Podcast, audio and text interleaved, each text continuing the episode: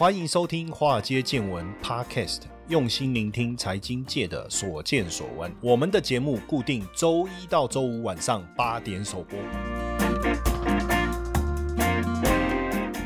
股票市场千奇百怪，见怪不怪。大家好，我是古怪教授谢承彦。这个今天呢，哇，真的是机会难得哈！我们邀请到国际级的来宾啊，哈，这个远从新加坡哦，没有，他刚从新加坡出差回来哈，因为他们公司的总部在新加坡啊。我们邀请到这个派网哈台湾区的总监呐，商务总监呐，哇，我们这个 Tate 总啊，林总哈，来到我们的节目。我们先请林总跟大家。打个招呼，Tate，跟大家打个招呼。OK，OK，感谢教授的介绍，教授好。然后各位听众朋友，还有在直播间的朋友们，大家好，我是 Tate。对，然后现在在派网台湾区负责整个商务的部分，然后算是负责台湾的市场，不管是呃像是跟教授的合作啊，或者是我们有跟圈内，就是币圈以内，或者是一些圈外，像是股票圈、台子期圈的很多的呃老师们都有进行合作，还有一些甚至一些 YouTuber，还有一些艺人的一些合作。那主要都是我这边负责。对，今天很开心可以来到这边跟教授一起聊聊天，一起分享啊，像加密货币相关的一些内容。对，谢谢教授的邀请。好，那因为大家可能会觉得 Taylor 看起来非常年轻哦，也没错哦，他本人真的很年轻哦，鲜肉一枚啊。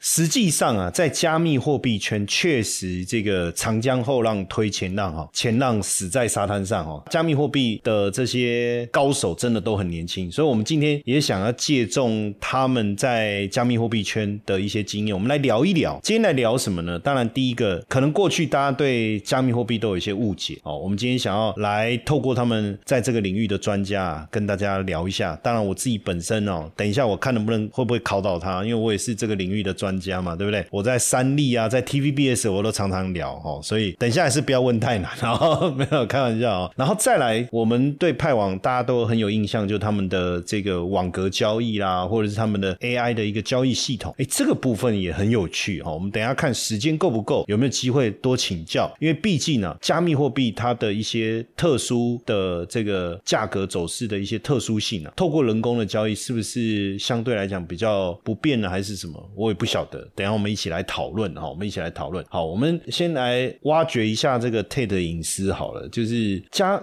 加密货币，你一开始怎么会接触到加密货币？一开始怎么接触加密货币？对，老实话，老实跟教授讲，其实当时是我是一七年的时候，那时候太无聊。一期是二零一七，对，二零一七的时候太无聊了，那因为那时候我刚从硕士毕业，对，硕士毕业，然后当替代役，那替代役为国奉献嘛，但为国奉献的的期间，有时候太无聊，就炒币。对，也不是炒币，就是想说，哎，脑海里。就是有一个声音，就就听到这个比特币，我就就开始研究，然后越研究越发现，哇，这个世界实在太有趣。我从比特币，然后可能大家有一些观众朋友听过以太币啊，以太币。狗狗币啊，狗狗币，对，狗狗币就是阿猫阿狗，佩佩币，对，佩佩哦，佩佩是很最近才才出来的这个青蛙币。就当时我就开始研究这个加密货币，然后发现，哎，那时候比较红的一些东西，像是 ICO，它有点像股票的 IPO 的概念，就是你可以投资这个公司。那投资那时候就是很多人有那种暴富的故事，可能你投资一个币，也许过了没多久就翻了一百倍、一千倍，然后但后来就是当很多很多。有听听过，就是 ICO 之乱，后来就暴跌吧，基本上上投的都是归零，或或者是项目跑路，就是这个事情都很多很多发生。但当时我一七年开始研究，就发现 ICO 是当然是一个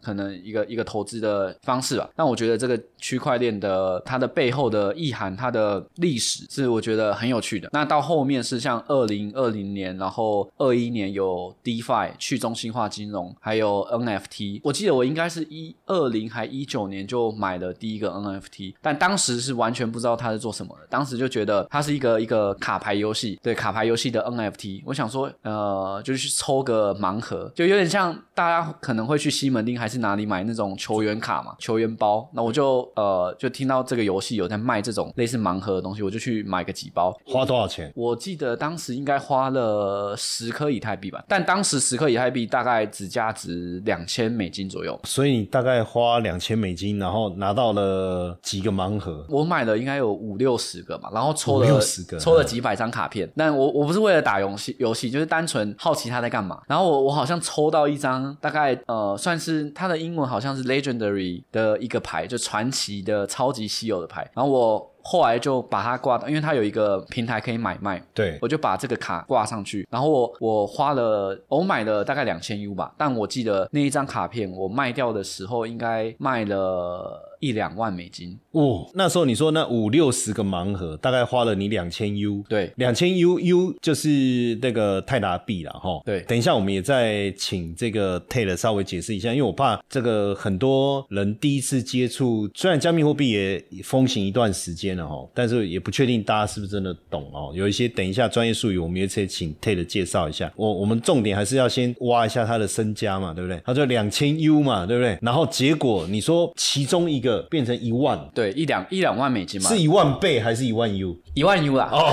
一万一万倍，我可能今天不在台湾了。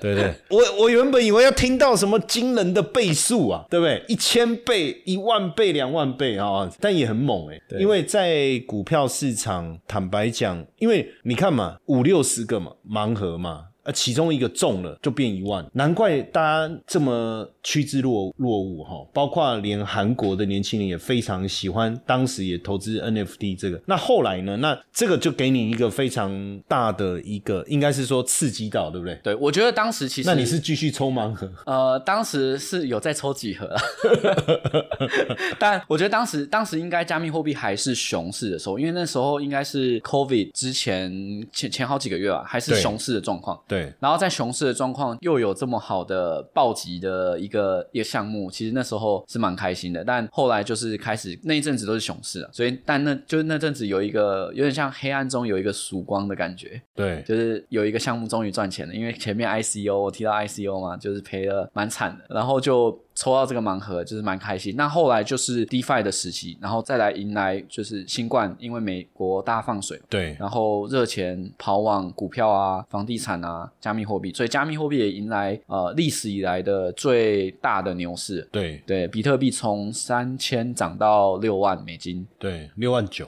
对，六万九美金。所以在这当中，像去中心化金融，然后在去年的 NFT 这些，我其实都后来都后来都有参与，就是觉得蛮好玩的。因为像这些东西，其实在原本的呃，我们先称传统的市场，就是一般的领域是不太可能出现的一种游戏方式。对，所以这一路以来的参与，我是觉得很有趣，然后也可以看到更多的不同的商业场景啊，或者是一些应用的场景，可以打开不同的市场嘛。所以后来就决定加入派网。然后就是把算是把整个除了钱包以外的身家全部都进入这个产业，更贴近这个产业。对，因为刚才我们 Tate 是坐直升机啦，因为我们刚才就听到哒哒哒哒哒哈，他从。我们想说奇怪，这什么声音啊？他就从顶楼走下来，哈，那坐直升机来，真的不太一样。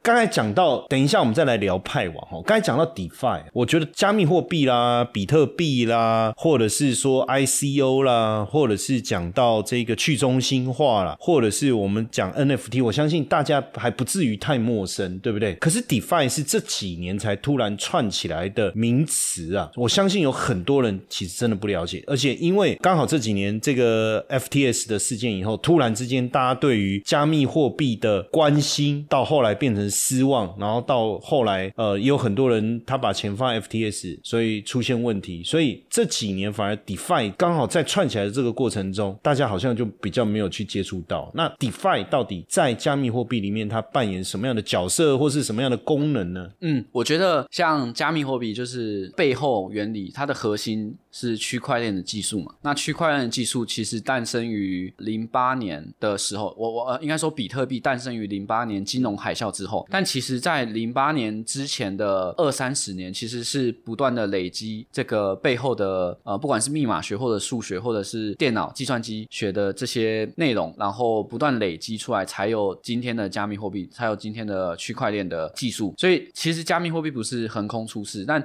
它背后的原理，这个区块链是带给，因为零八年金融海啸嘛，然后很多人对于传统金融的失望，所以当时诞生了比特币，是为了拥抱更自由，然后更透明的一个机制。对，但这个机制基于比特币是比较难去完成的，所以后续有这个以太链。以太链它其实算一个平台，一个就是所谓的智能智能合约，对智能合约。那它比较像一个平台，那任何人有这个能力去去写呃一些智能合约的，是可以呃开发出自己的一个项目。那这个 DeFi 就就是在这上面扮演一个很大的一个产业。那 DeFi 就是去中心化金融。那去中心化金融基本上就是对标传统的金融，只是它的行为是它的行为是去中心化的，就对比传统金融可能是中心化。那像举例来说，像假设我今天要去借钱，我可能就是去银行进行不管是信贷啊，或者是抵押东西去借贷嘛。嗯，那它是一个中心化的行为。那这个中心化的行为的原因就是有这个银行这个公司扮演一个重要的监督的角色，对，扮演一个中心化的角色去评断我，哎，我信用评级 O 不 OK，可不可以借这这笔钱？但相反的，去中心化金融就是指说，所有的合约啊这些东西都是在区块链上，那不会有这种像银行去评断这这个人的信用评级可不可以？那所有的东西都是在这个链上。假设我有一些呃抵押品，像我想抵押比特币、以太币，那抵押在这个平台里头，去中心化金融的平台里头，我就可以去借出呃像其他的泰达币啊，或是一些其他的币种，我去再去做其他的呃操作，像是买 NFT 或者是买其他的东西。那这种就是一个去中心化金融的展现，不会有这种中间人去评断我 O 不 OK。只要是这个公司这个 DeFi 项目写出来的的智能合约，我满足了这个合约里面的条件，我就可以去借出这一个呃像是这些币种。对，这是一个简单的应用场景啊，但是是凸显出去中心化金融的一些优势。我觉得讲讲的很好，但是听不太懂。我觉得主要原因是因为哈，不是 Ted 的问题啦。我说听不太懂，我相信主要是因为 DeFi 的运作模式跟我们平常所了解的金融模式不太一样。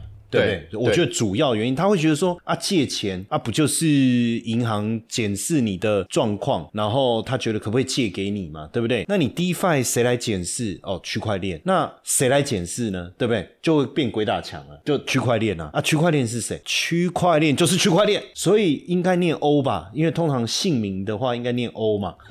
好，冷笑话有没有？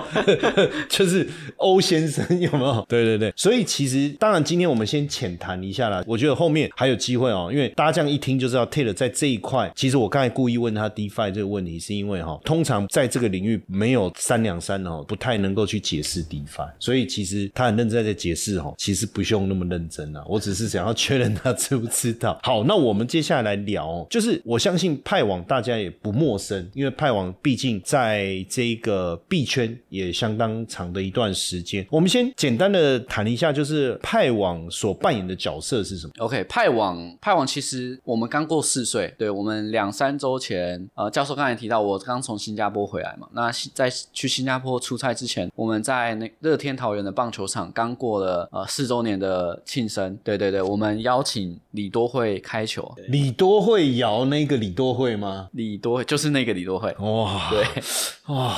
对，我们请李多惠开口水了，李多惠摇啊，还有林香，没，但林香是单纯呃拉拉队，那一天没有呃没有开球哦，没有开球，对，还是有摇，就是在拉拉队那个那个地方。到新加坡，他们两个去新加坡，没有没有，他们在台湾，在台湾那个乐天棒球场，在乐天棒球场呃开球这样子，所以我们派网刚过四周年的庆生，然后派网应该是在三年之前，三年前进入台湾的市场。然后到现在，其实我们累积全球的用户有超过五百万，五百万，对，五百万的用户。那台湾也是一个很重要的市场嘛，因为台湾的不管是经济水准，然后呃，对于新金融的拥抱，其实是很开放的。对对对，所以呃，派网在过去三年不断的去呃，不断的去核心目标啊，我们的核心其实是算是产品魂，就是我们我们是打造不同的机器人来帮，对机器人来帮助用户在这个。个七乘二十四小时的加密货币的市场中可以活得更久一点，那可以啊，甚至在这个市场中可以赚到钱。对，因为很多人往往是觉得加密货币可能涨跌幅没有限制，甚至二十四小时会比较害怕进入这个市场嘛。对，但是实际上透过像我们的一些机器人来帮助降低风险，然后来帮助不断的套利，或者是一些稳定的、稳定的收利息这些的功能，是可以帮助用户在这个市场上可以算是持盈保泰吧。对，也这也是派网在过去三年不断的琢磨的一个点。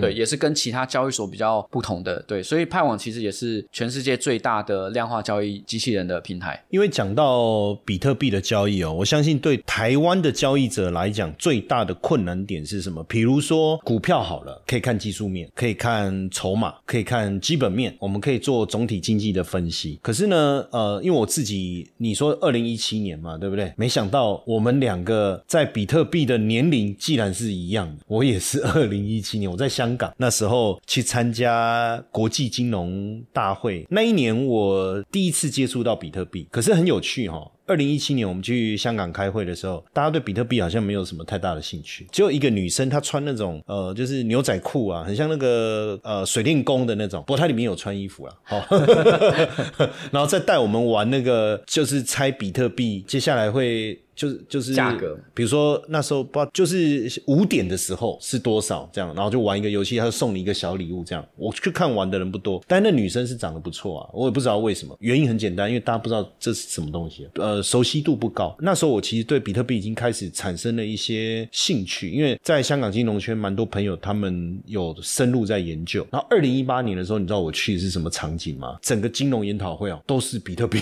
没有传统金融，我吓到，我想说。这个叫国际金融研讨会，不是加密货币金融研讨会，不是吗？你你知道吗？然后也没有任何人扮成什么娃娃，已经不用了哦。那个很很热啊，哦，非常非常的热。我也是那那时候开始对加密货币投入了非常多的一个兴趣哈。但是呢，常年去投资的呃操作的结果，当然我们很难应用我们在传统金融市场的一些想法。比如说，像我很擅长现象交易法哦，我很擅长经济数据的公布的这种波动的交易。交易，或是我也很擅长产业的分析，我也很擅长总体经济，但好像没有不擅长。这样讲下来，好吧？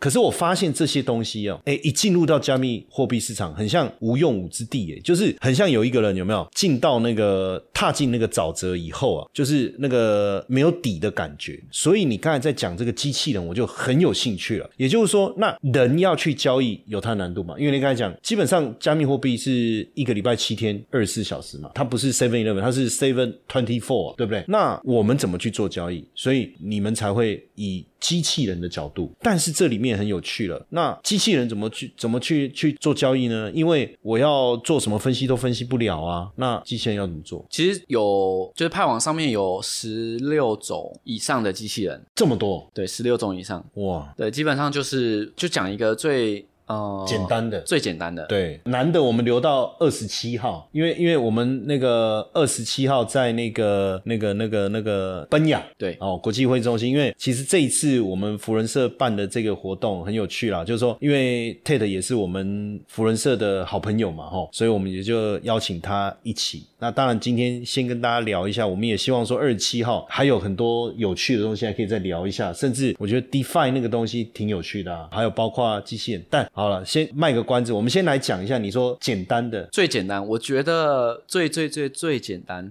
哎，等一下，简单会赚钱吗？简单会赚钱哦。好，那就可以继续讲了。嗯，讲讲一个最简单也无聊的 机器人，但这个无聊是会赚钱的机器人，就是派网有一个放贷机器人。对我刚才有讲，放贷是像去中心化金融的放贷，就是可能去借钱嘛。那派网有一个放贷机器人，是也是这种模式，是像加密货币，有一些人想要抄底的时候，他会需要借钱嘛？呃，他要杠杆，对，他要杠杆。比如说他借钱的意思就是说，比如说他只有一。千美金，可是他需要五千美金，对，那那四千美金怎么来？就是会需要去借钱。OK，那这时候需市场需要有金主愿意供应，对，供应。那这个供应的人就是假设你手上有一些闲置的资金，OK，就可以进行去放贷。那这个放贷就会由这个交易所当中间人，嗯，然后把这个钱拨给这些想要借钱的人。那中间他这些借钱的人当然会需要付一些利息，利息，对，那这个利息就是会给到借出钱的人。对对，其实。跟去银行借钱的概念是一样的，是一样的。就是银行也是有其他的存户闲置资金在那边，然后银行就把这个钱借给需要的人，然后会会有这些利息的的收益。这个是最最最简单。那这个机器人扮演的角色是什么？扮演的角色就是帮助把这个钱去借给其他人的角色。OK，对，，所以大概过去几个月，应该年化报酬率都有大概五到十十五 percent 吧，它是浮动的。浮动的。对，看市场的状况。像我们刚推出的时候，其实那时候利率是最好，应该是应该是去年底吧。所以是不是行情好的时候，反而这个利息的收益就会比较高？通常是行情好的时候，因为因为想要拼的人，他愿意去借更多来刺激。对，通常是行情好的时候利率都会比较好。但有时候像有时候是在行情末端，就是行情不好的时候的末端，那时候利息特别好。那这个原因就可能是一些大户准备去杠杆开更大，去抄底，所以他会需要借很多大量的钱。那像这个这个例子就是去年十一月吧，十一月、十二月那时候 FTX 倒闭，对但那时候应该是十二月的时候，整个加密货币流动性变很低，然后很多人很怕退出这个市场，或者是不敢去买加密货币。那当时的利率应该就是都在十多 percent 嘛，像派网的放贷就都都是十多 percent 的年化报酬，然后甚至我记得有二十 percent。那过了大概一个月的时间，到一月的时候，就整个加密货币大反弹，从我记得比特币从一万六反弹到接近三万吧，涨了对快一倍。对，所以当时就是呃行情特别好，那那时候利息也特别好。那到最近几个月可能就有有点下坡，因为就是在这个高点比较震荡，那可能有一些人借钱，有些人还钱，所以整体的收益就就下降。哎，那我突然想到一个有趣的，就是那我可不可以把这个利息的变化变成一个观察的指标啊？其实是是可以的，有些人是透过这个数据去看有没有人想有没有大户抄底。对啊，那因为当然这种，因为在加密货币市场，我们能够参考的一些依据比较少，所以我们也尝试着去追踪，比如说期货，因为比特币现在也有期货嘛。哦，那你刚才讲到这个，感觉上它像是一个大户指标嘛，就是说大户愿意付更高的利息去借钱，代表他认为未来的行情是可以 cover 的嘛。诶，那这个从过去的经验来看，它确实是一个有趣的一个指标。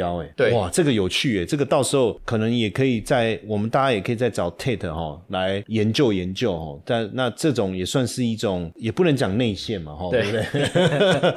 但是这个就是跟有钱人做朋友，对不对？但是他不认识我们啊，但是我们认识这个有钱人的这种概念。对好，当然这个刚才他讲到的 DeFi 也好，哦，刚才讲到的这个叫做什么派息的机器人也好，哦，我相信呃详细的资讯呢，我们在二十七号，就七月二十七号当天哦，我们有两场的一个活动哦，一一场是在下午，哦，一场在晚上，下午是两点到五点，那一点半就可以进场领餐盒，哦，那很多人就说啊有餐盒，那领完就走哦，也可以啦，因为你要付三百块门票嘛，那你付了门票，你领完餐盒要走，我也 OK 啊。但是你既然都来了，当天的内容这么精彩，也可以跟 Ted 做一些交流，为什么不做呢？哦，然后晚上七点到十点，哦，我们六点半开放大家进来领餐餐盒，哈、那当然，我们为什么要有一个门票的原因，是因为怕游民来领啊。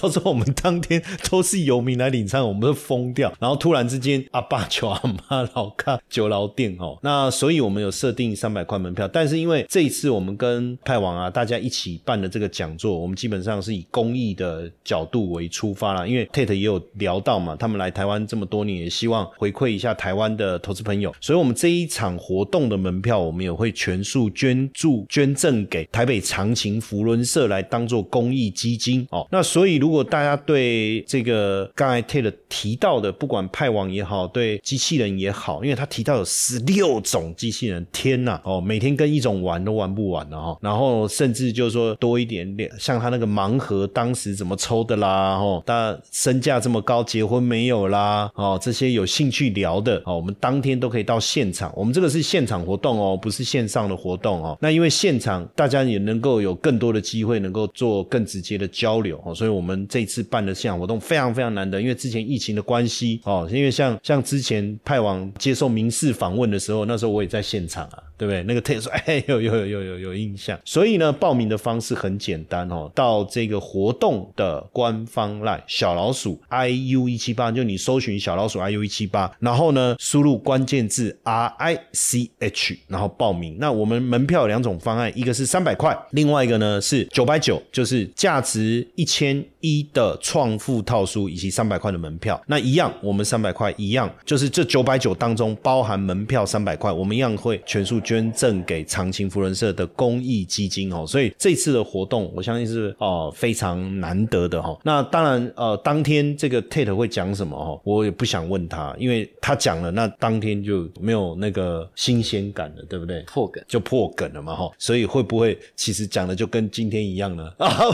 好，当然不会。还有很多哎，光那一天我在跟他聊那个机器人，我就真真的口水流满地哦。因为做交易的人其实最希望的就是说，这个市场我熟悉，但是不用我自己来，对不对？好，好，那这个我们先谢谢我们的 Tate，好不好？哦，然后如果大家对 Tate 所聊的东西有兴趣的话，我们可以在七月二十七号当天再多一点交流，好不好？OK，谢谢 Tate。好，谢谢，谢谢大家。